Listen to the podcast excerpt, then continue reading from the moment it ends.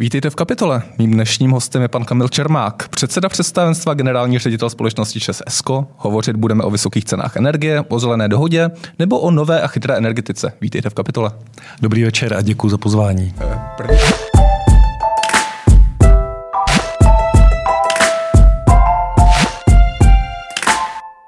První otázka, asi se jí nevyhneme. Vysoké ceny elektrické energie, elektřiny, energií obecně vlastně, týká se to i teplárenství, plynu a tak dál. Je to nový normál? To, co vidíme na fakturách, ať už jako, jako retail nebo ať už jako firmy? To je otázka za milion dolarů, jak říkají, jak říkají, jak říkají anglosasové, protože uh, myslím, že i ti nejschopnější analytici dnešní doby se shodují, pokud je o celé ceny energie, pak se můžeme bavit zvlášť o elektřině, můžeme se bavit zvlášť o plynu, hmm. tak říkají v podstatě jediná jistota dneska je, že neumíme predikovat takhle dlouhou budoucnost tak jako dřív. Uh, já si nemyslím, že by to bylo nové paradigma, že by se opravdu změnil, změnil úplně podstata systém, takže nový normál z tohoto pohledu. Na druhou stranu je pravda, že cena komodity, a teď myslím elektrickou energii, bez pochyby v dalším období zůstane na těch vyšších hodnotách, tak jako je to teď, a bavíme se o příčinách, ale je tomu tak. Naopak u cen plynu, protože mimochodem ten je hodně normotvorný spolu cen elektrické energie. Mimochodem se současné, 50%, tak, takže v současné době v tom hraje určitě větší roli než tolik skloňovaný Green Deal. Hmm. Nicméně, nicméně ten, ten plyn skutečně vyletěl do neuvěřitelných výšin a zase možná se dostaneme k tomu, co z toho je biznis a co z toho je v, této, v tomto případě doslova geopolitika, nejenom normální politika. A kdo všechno, kdo všechno drží ruku na plynových kohoutech a na prázdných zásobnících, na druhou stranu je pravda, že u toho plynu, a já jsem si shodou okolností vzal do poznámek, který jsem si četl jeda sem, tak jsem se díval do poznámek, jak vypadá forward na plyn, hmm. tak musím říct, že na ten příští rok a přes příští se ty ceny vrací vlastně k tomu jakoby původnímu normálu. Takže tam se zdá, že to zaplať pámu není nový normál, hmm. ale krátkodobě to způsobí teda velké výzvy, když to řeknu moc hezky. Hmm. Tam, kam se trošku mířil, eh, ono to bylo, když analytici hovořili o tom, proč vlastně máme ty vysoké ceny energií, tak vy už jste tady zmínil plyn, který se na tom podílí většinově. Máme tady nějaké rostoucí ceny povolenek. Máme tady faktor, že nefoukalo v Německu, nejeli tolik větrné elektrárny a tak dále. A právě to, že nefouká, tak, tak to s tím Green Dealem, který už jsme tady také zmiňovali, tak to se tváří trošku jako trvalejší faktor. To není něco, co přijde jako jednu zimu a další zimu už bude všechno v pořádku. Jestli dovolíte, já to vezmu od začátku z toho, z toho v, tý, v logice vaší otázky. Za prvé povolenka. Povolenka je pravda, že povolenka je taková věc, která reaguje samozřejmě na, na věci typu třeba Glasgowského summitu, hmm. protože jestliže v létě byla ještě někdy kolem 55-60 euro, tak dneska ta povolenka stoupá někam na 75 a tam skutečně ty prognozy jsou, že se může dostat někam v horizontu příští roku třeba až na 90 euro. Čili s povolenkou jako věcí, která ať si o ní myslíme cokoliv a zejména my, co máme na starosti, řeknu třeba i o zelenění teplárenství, tak je to hmm. teda s odpuštěním sakra velká výzva. Tak co, jakou roli hraje povolenka právě třeba ve věcech, jako ve věcech právě třeba teplárenských, hmm. které mimochodem přestože často zůstávají upozaděné oproti jiné energetice, ať už té velké nebo té naší nové zelené, tak teplárenství opravdu prochází změnou v paradigmatu totální a povolenka v tom hraje a vůbec dekarbonizace obrovskou roli. Ono se na to trošku zapomíná v těch médiích, že jo? Určitě, tak trošku určitě, přijde, že se pořád určitě, elektrická energie. Ale mimochodem, mimochodem, jenom připomenu, že uh, ještě to řeknu asi jinak. Já z, hluboka, z hlubokého srdce a duše, jako jeden ze studentských vůdců revoluce v roce 80, nenávidím minulý režim, který tady byl. Jestli po něm zůstalo něco dobrého, tak snad uznávám, že kromě eh, očkování, a teď doufám, že nespůsobím si, nespůsobím si velký lapsus, tak je to, tak je to v kterém jsme byli velmoc, tak je to určitě centrální zásobování teplem. Hmm. To je věc, která se špatně vysvětluje našim západním kolegům, protože všimněte si, že opravdu centrální zásobování teplem je věc symptomatická snad kromě pár zemí ve Skandinávii pro bývalou východní Evropu a státy RVHP, to znamená třeba i bývalé NDR hmm. nebo bývalou, bývalou východní část Německa. To znamená, tohle je něco, na co jsou zvyklí uživatelé, jsou na to zvyklá města, municipality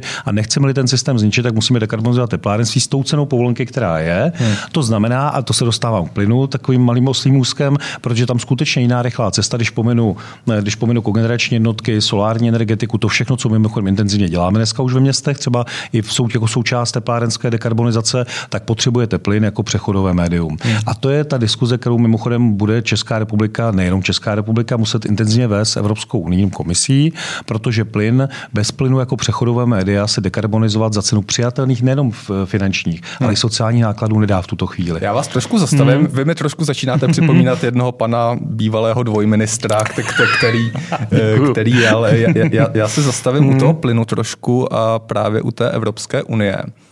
Kde vlastně se nyní se řeší ta taxonomie, to znamená, do jaké míry máme, máme jádro, plyn jako čisté palivo. Ale my tady máme plyn, na který spoléháme. Zmínil jste tady nějaké geopolitické věci, což znamená Nord Stream 2, který se nyní velice řeší a je dneska to natáčíme ve středu, tak teď je aktuálně na titulkách řady, řady deníků a vlastně nevíme, jestli plyn bude do budoucna, jakou budou hra, bude hrát roli, jestli jako Evropská unie si řekne, jako jestli je to čisté palivo, nebo to není čisté palivo. Jak, jak se na to díváte vy z pohledu energetika, z pohledu někoho, kdo řídí tu transformaci nebo mm. řeší prakticky mm. tu mhm. transformaci té energetiky a teplárenství a vlastně nevíte moc, s čím můžete pracovat z mého pohledu? Já když to řeknu jako osobní pozici, a teď myslím samozřejmě pozici, pozici skupiny ČES a pak osobní člověka, který na jednu stranu je šéfem ČESu SK, to znamená té nové zelené části ČESu, hmm. která dělá tu novou decentrální zelenou energetiku, obnovitelné zdroje, další věci. Na druhé straně jako předseda dozorčí rady ČES Teplárenská, která se stará o centrální zdroje, které máme, tak je to skutečně tohle je velká výzva, protože jednoznačně ten závěr je, a to teď říkám, ať jsou to kogenerační jednotky, nebo je to, nebo je to dekarbonizace teplárenství prostřednictvím plynových zdrojů, hmm. jakkoliv se dá pak doplnit samozřejmě samozřejmě se dají doplnit potom i solárními panely a do budoucna předpokládám, že třeba kogenerační jednotky budou daleko větší míře užívat vodíku než dneska, to je určitě trend, protože dneska mohou třeba z 20% a do budoucna to může být třeba 80%, ale v tuto chvíli se bez plynu neobejdeme. Hmm. Musím říct, že pro nás je určitě dobrou spruhou, a teď myslím pro celý energetický sektor, nejenom pro skupinu ČES, která má nachystáno jenom na transformaci teplárenství až 40 miliard korun a mnohem větší prostředky na dekarbonizaci svého portfolia a my jako ČES zase na dekarbonizaci našich zákazníků, tak je dobrou, třeba dobrou dobrou, dobrou zprávou byl nedávný tweet eh, předsedkyně Evropské komise Ursuly von der Leyen, myslím, že byl 22. října, kdy psala, že je potřeba vyřešit nejenom nárůst obnovitelných zdrojů, a to je mimochodem super zpráva, zejména pro tuhle zemi,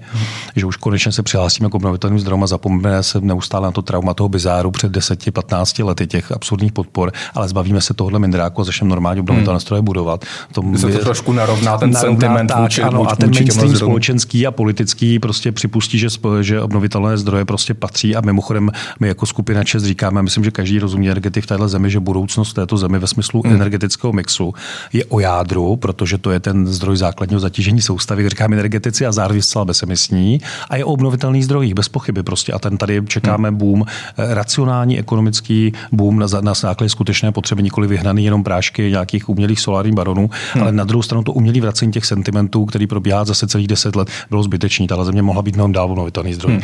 A pokud je, pokud je o, to, o to jádro, o ten plyn, o tu diskuzi, tak jenom ten tweet paní předsedkyně říkal, že kromě nárůstu obnovitelných zdrojů je potřeba vyřešit otázku plynu jako přechodového média, a to je skvělá zpráva. A je potřeba, je potřeba vrátit se k jádru ve smyslu, ona to myslela bez pochyby politické smyslu diskuze, ale jestliže dneska vidíme, že deset zemí, jestli se nepletu, nás nevíme, se k jádru hlásí, hmm. pět zemí naopak má opačnou pozici, tak si myslíme, že docela, a možná je to dobrý námět pro naše předsednictví, prostě vyřešit tuhle otázku. Já shodou okolností, teda, když jsem jel sem, tak jsem si volal chvilku se Sašou Vondrou a bavili jsme se o tom, že prostě právě třeba ten tlak na to, aby jádro bylo uznáno jako bezemisní zdroj hmm. a nebylo diskriminováno prostě jakoby uvozovká špinavý, tak je bezvadná zpráva pro tuhle zemi. Protože pak se dá opravdu hmm. směle doplňovat obnovitelnými zdroji bez strachu z toho, že nemáte zdroj základního zatížení a také mimochodem bez obavy z toho, že vy zahltíte zemi plynovými zdroji, jakkoliv po nich voláme, aspoň jako přechodem médiu.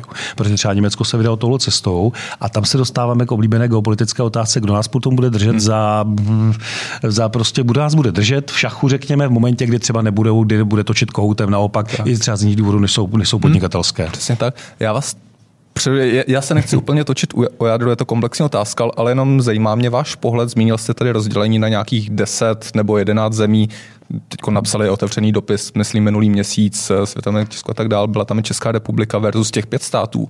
Mě by zajímalo, z jakého důvodu podle vás těch pět zemí jádro odmítá. Jestli je to politická otázka, jestli je to technická otázka, jestli je to bezpečnostní otázka, ekonomická otázka, pochopitelně, to asi mix všeho dohromady.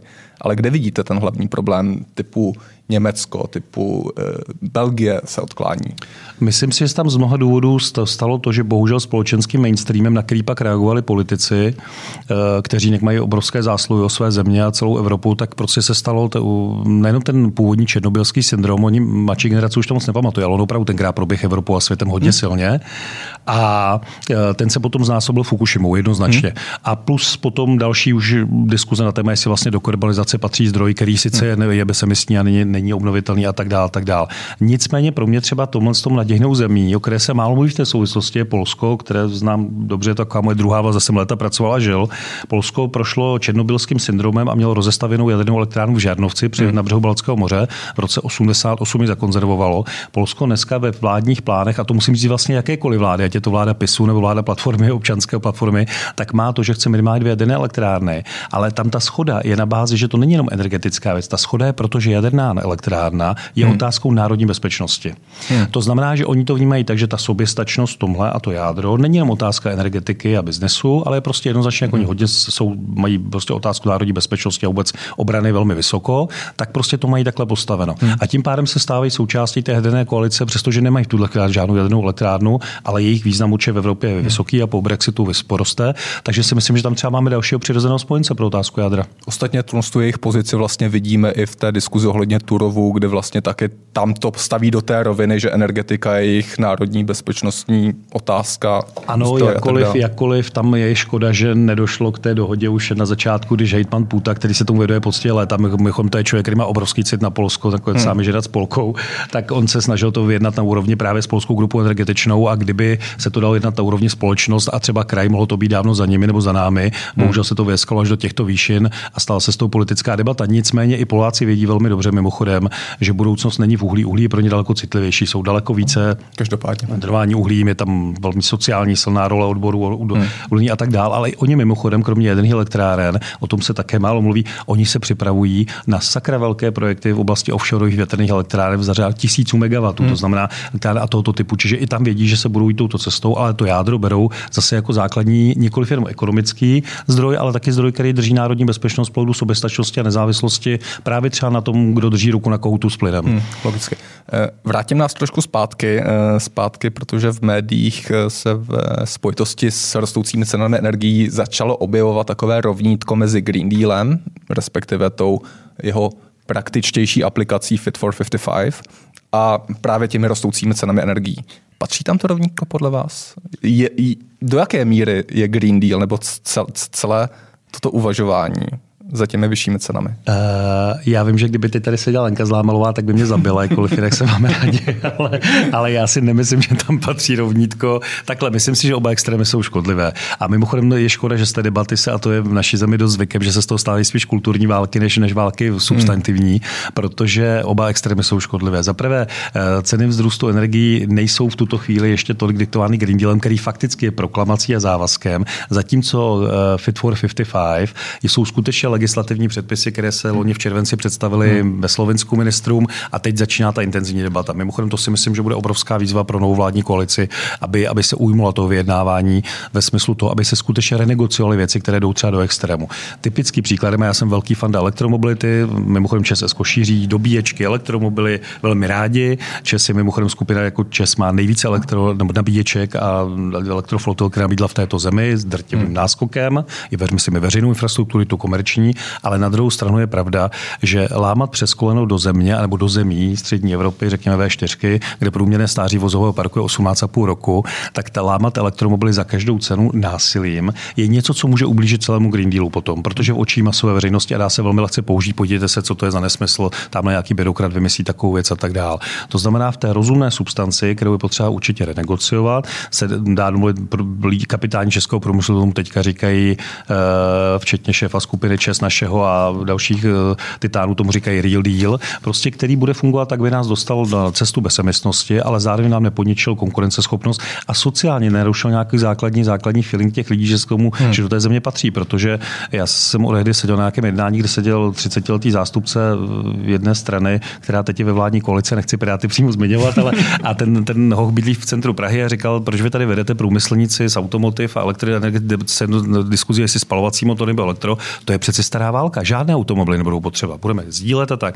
To je krásný pozor náhle z centra Prahy. Hmm, Ale my bychom měli trošku pokorně uvědomit si, že tamhle v Třinci, když jezdí rodina do Verku nebo čtyři kolegové ráno Felicí, tak opravdu nemají čas přemýšlet to, jestli koupil elektromobil za milion a půl a nebudou jezdit zelenou dopravou. Tak jenom trochu pokory zase a zpátky selského rozumu nás dostane možná ještě v tom kontextu České republiky, tak, která patří k těm ano, menším státům ano, a představme ano, si to na Španělsku ano, nebo na něčem Takže takovém. z tohoto pohledu není tam rovnítko, ale na druhou stranu je pravda, že tam může být spousta extrémních věcí, které za prvé se dají dobře pak manipulovat proti tomu, což je škoda, ale za druhé, když se, když se renegociuje rozumným směrem, tak si myslím, že můžeme uspět, protože skutečně to tu Evropu a mimochodem i nás může nakopnout třeba i po covidu směrem nějaké lepší ekonomické budoucnosti, protože hmm. mimochodem tu novou zelenou energetiku a Česko nevíme je, to jsou stovky českých firm, které dneska jsou inovativní, startupové prostě a, a živí se a dělají právě ty, ty nové věci, které zase, které mimochodem jsou součástí balíčku původního Green Dealu nebo Fit for 55. Jak moc to vnímáte? A máme tady nějaký hmm. národní plán obdovy, který uh se toho velice dotýká, ale já, ta moje otázka měří trošku jinam. Jak moc vnímáte to, že se české firmy zaměřují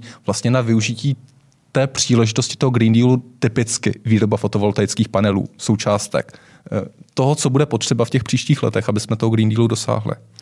Je to Jak tohle, vnímáte ten ekosystém vlastně? Eh, vnímám ho docela zblízka, protože Čes Esko je společnost holding, který má 23 společností hmm. geograficky od Českých Budějovic až do Prešova, protože my opravíme na Slovensku a zároveň každá z nich dělá něco jiného. To znamená, a jsou to firmy, které často s původní energetikou na první pohled už nemají vůbec nic společného. Třeba v oblasti energetiky budov, teď zrovna právě jsme podepisovali akvizici významné společnosti, která je součástí i designerské studio na kanceláře, architektonické studio, retrofity kanceláří, hmm. e, přestavby budov a tak dál. To všechno dneska patří do energetiky, protože jenom připomenu, že a v toho ekosystému, že ten původní, původní takzvaný zimní balíček Evropské komise, který se pak stal Green Dealem a ten se stal Fitem for 55, tak eh, on přece má tři základní, on má tři základní komponenty. Za prvé významné snížení emisí, jasně.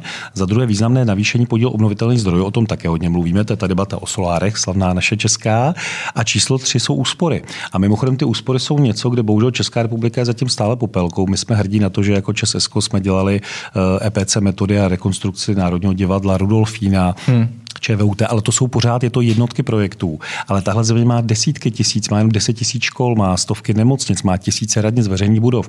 A i podle vlastní výzkumu ministerstva průmyslu 90% těch budov nesplní ani energetické nároky poslední dekády na to těch nových. Hmm. A jenom myslím, že společnost Delo dělá ten výzkum, že takhle by se dalo ročně ušetřit 12 miliard korun za energie. Hmm. Takže jak říkal vždycky kolega Míl, že nej, nejlevnější elektřina je ta nevyrobená, tak ty úspory jsou obrovská oblast a mimochodem v tom ekosystému úspor dneska funguje celá řada firm od těch skutečně těch takzvaných TZ, TZB, technologické zabezpečení, hmm. až po IT společnosti, které dělají smart management energy. A to všechno jsou české společnosti, které vlastně jejich biznes je postaven na tom, že někdo ušetří energii. A ta, a ta se mimochodem taky počítá pak do toho Green Dealu. Hmm. A oblast, která byla docela podceněná a myslím si, že teď zažije velký boom, protože zejména po covidu třeba nemocnice typicky doslova krvácí na tom, že musí financovat všechny pandemické věci a všechny hmm. možné, možná lékové záležitosti a tak dál. Nemají tím pádem na rekonstrukce a vy můžete třeba dneska i tu stavební rekonstrukci, příkladem je Tomajerovo nemocnice a další, můžete udělat tak, že ji spojíte ze stavební a přitom děláte celé energo a ještě na bázi toho takzvaného EPC. Hmm. A tím, že oni to nemusí dávat do toho kapitálové náklady, tak je to baví tyhle projekty.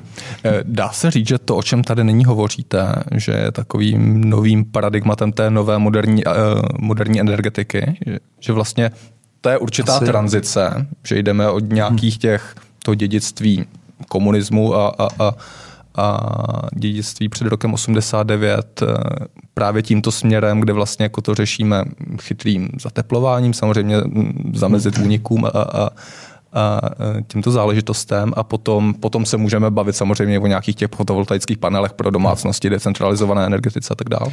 Je to, je to přesně tak, jak říkáte, protože ta první vlna z 90. let přinesla v podstatě v tomhle světě přinesla jednu zásadní věc, kterou vidíme do dneška hodně třeba na těch panelákových školách z 80. let zateplení. Hmm. Ono to vypadalo bezvadně, za prvé to zafungovalo, za druhé to na to byly dotační tituly. Ona paradoxně tyhle budovy dneska všechny potřebují další vlnu rekonstrukce, protože to způsobilo tu školu to v podstatě zavřelo a zavřelo ovzdušnilo. A dneska totiž ty předpisy, si o energiích, nejsou jenom o elektrické energii, oni jsou také o světle, oni jsou o vzduchu. Hmm.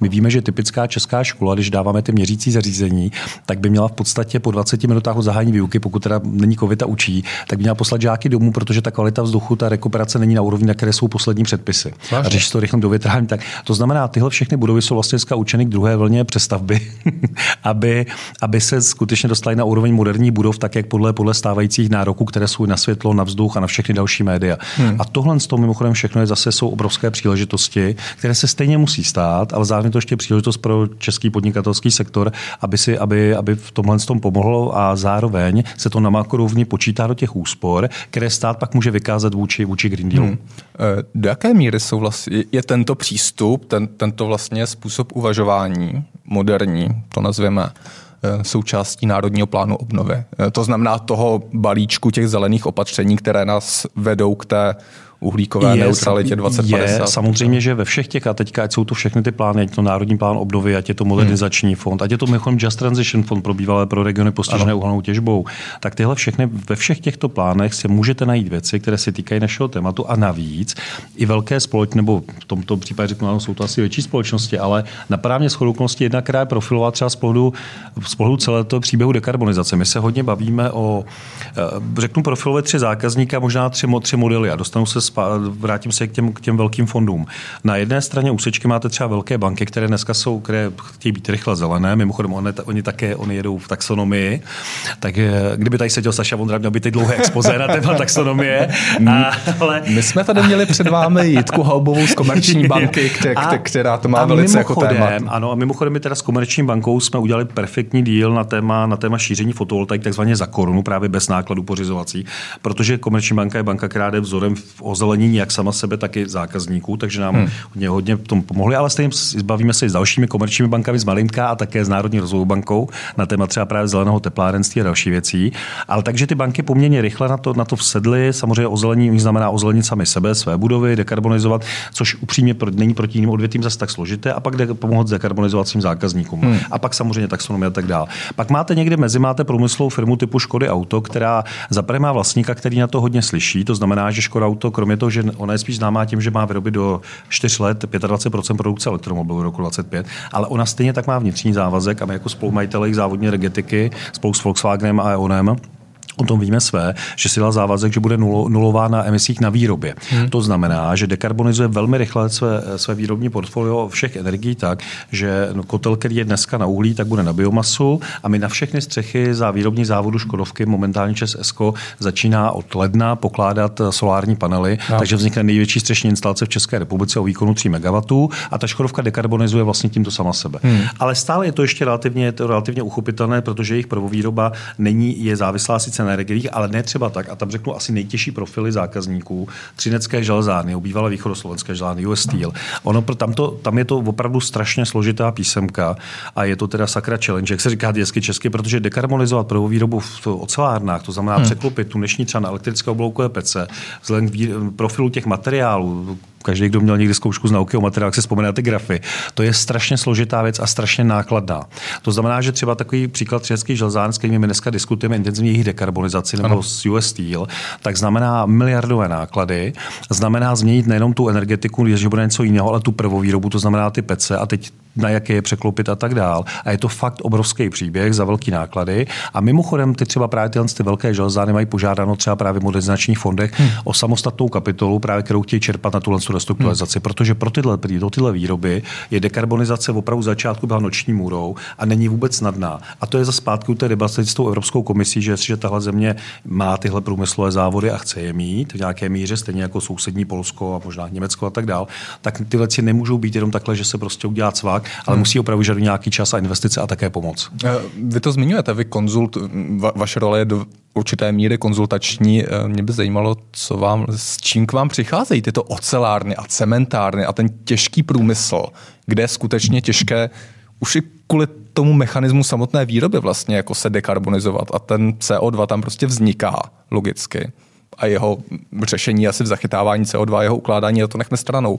Ale mě zajímá skutečně, s jakým přístupem, s jakým mindsetem za vámi přichází ten těžký průmysl, jestli to chce odkládat vlastně tu dekarbonizaci, co nejdéle to bude možné. Tohle je úplně klíčová otázka, odpověď vlastně zároveň. Mě tentokrát už vlastně nemám co dodat, protože ono tím, že přichází, kdybychom se bavili v, deka, v minulé dekádě, tak přichází, předpokládám, že zástupci typicky českou průmyslového těžařství nebo ocelářství přichází z jak ty věci posunou v čase, rozšířit třeba limity těžby uhelné a tak dále. Hmm. Všimněte si, že dneska už tahle debata, tahle debata mainstreamová rozhodně není. Pak je bylo nějaké období přešlapování, řeknu, a napětí kolem toho, co vlastně přinese dekarbonizace a jestli skutečně vede do života.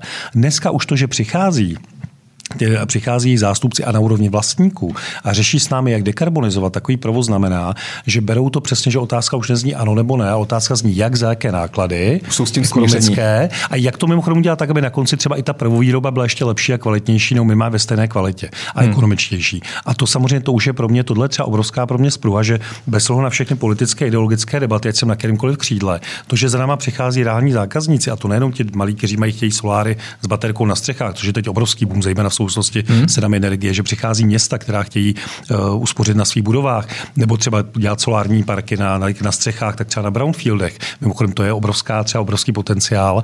Buchraň už nikdo nechce dávat solární parky na, na Černozem, to je opravdu, já když jdu do Rodného Olomouce a vidím tam, jak na té Černozemi leží solární parky, tak je to fakt chucpe. Na druhou stranu eh, města, obce mají spoustu brownfieldů kraje, které byly výjimuty z té takzvané čtyřkové, pětkové, nebo ty čtyřkové, pětkové zem, zemědělské půdy.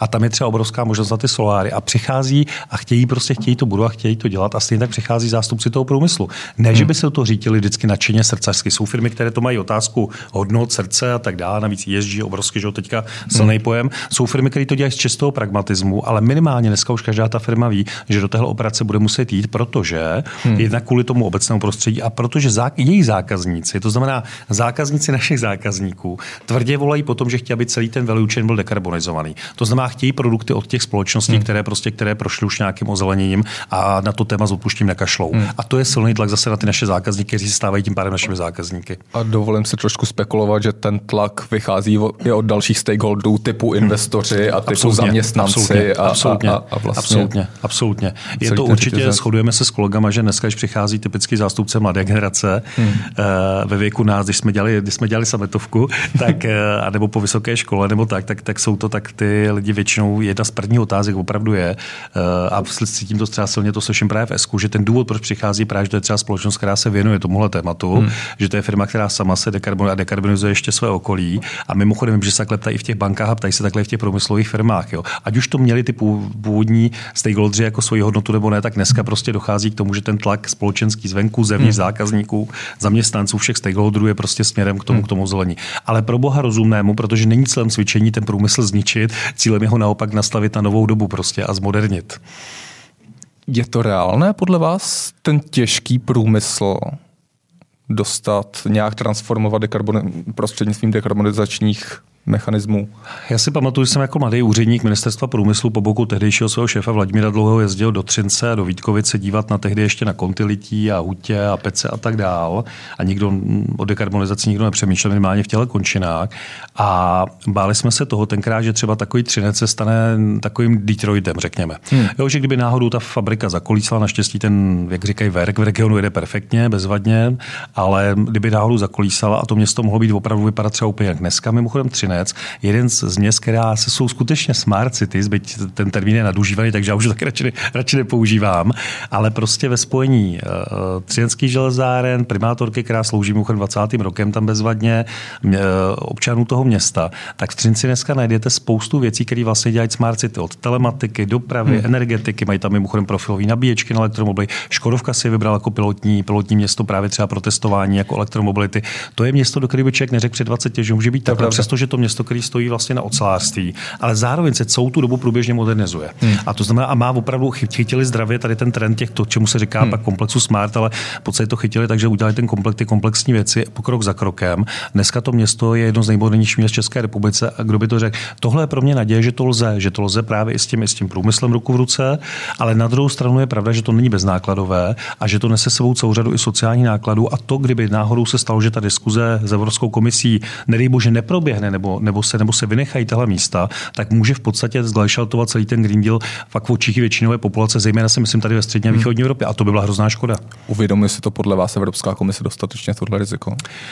Já si myslím, že teď to řeknu spíš jako energetik, se omlouváme jako občan. Já si myslím, že tato zima uh, sama o sobě, a Bůh to nemyslím cynicky, ba naopak, je hodně poučná i pro zase ty nejzarytější ideology, kteří, kteří razí tu zelenou bez ohledu na to, jaká je realita. Hmm. A to říkám jako člověk, který tomu fandí, mám opravdu jakoby v tomhle smyslu věřím tomu a věřím mimochodem, že Green Deal je více příležitost než hrozba, protože přináší celou řadu modernizačních pří, eh, příspěvků, fondů, incentiv a tak dále. Jenom jde o to hmm. chytit do správně zaplatit ale dobře ho vyjednat. Potom myslím teď, to, teď ten deal Green uh, Fit for 55, hmm. ty konkrétní, ty konkrétní cíle, konkrétní legislativy. Pojďme v závěru trošku ještě na nižší, hmm. nižší úroveň. Vy jste už tady zmínil vlastně, že evidujete velký zájem o ty střešní instalace a domácí baterie, která, která, která během dne načerpá nebo tam se uloží ta, ta, ta, ta energie ze sluníčka, potom si člověk za to večer vypere a, a může.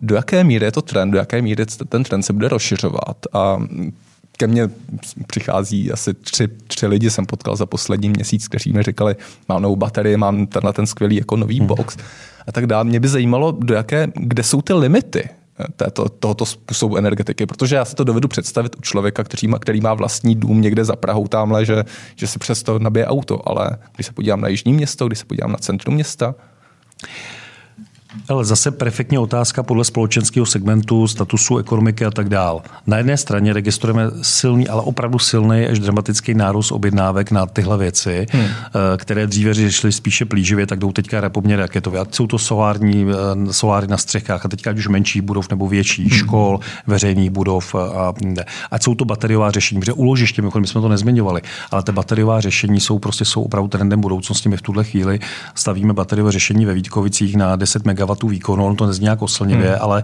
zase to je obrovský skok z pohledu těch výkonů těch baterií a tak dál. Ty si člověk vezme, že se pak dají zapojovat různě a kombinovat ten, ten výkon.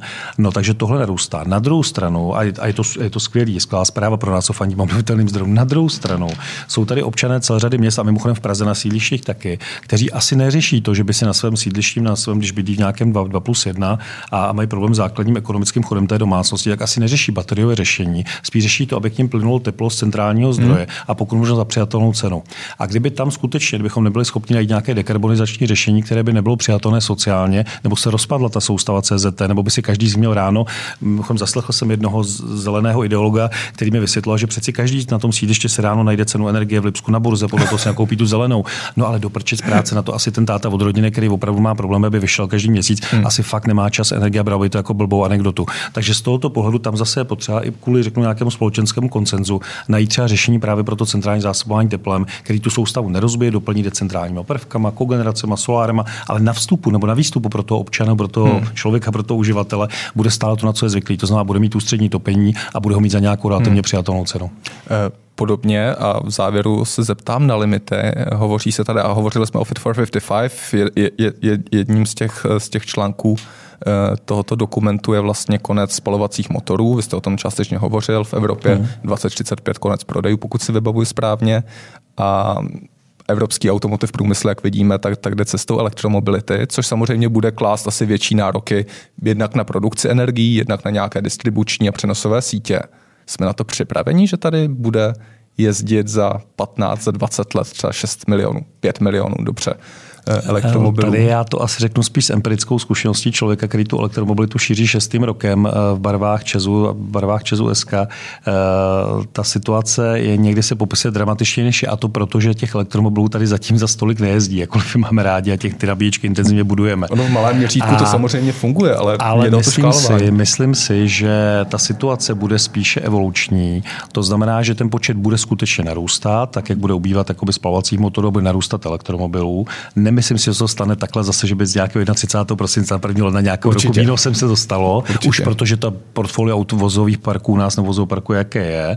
Myslím si, že elektromobilita je mimochodem, když pominu to, že pro soukromé účely a tak dále, si fakt nemyslím, že by elektromobilitu rozjezdila Tesla za 3 miliony.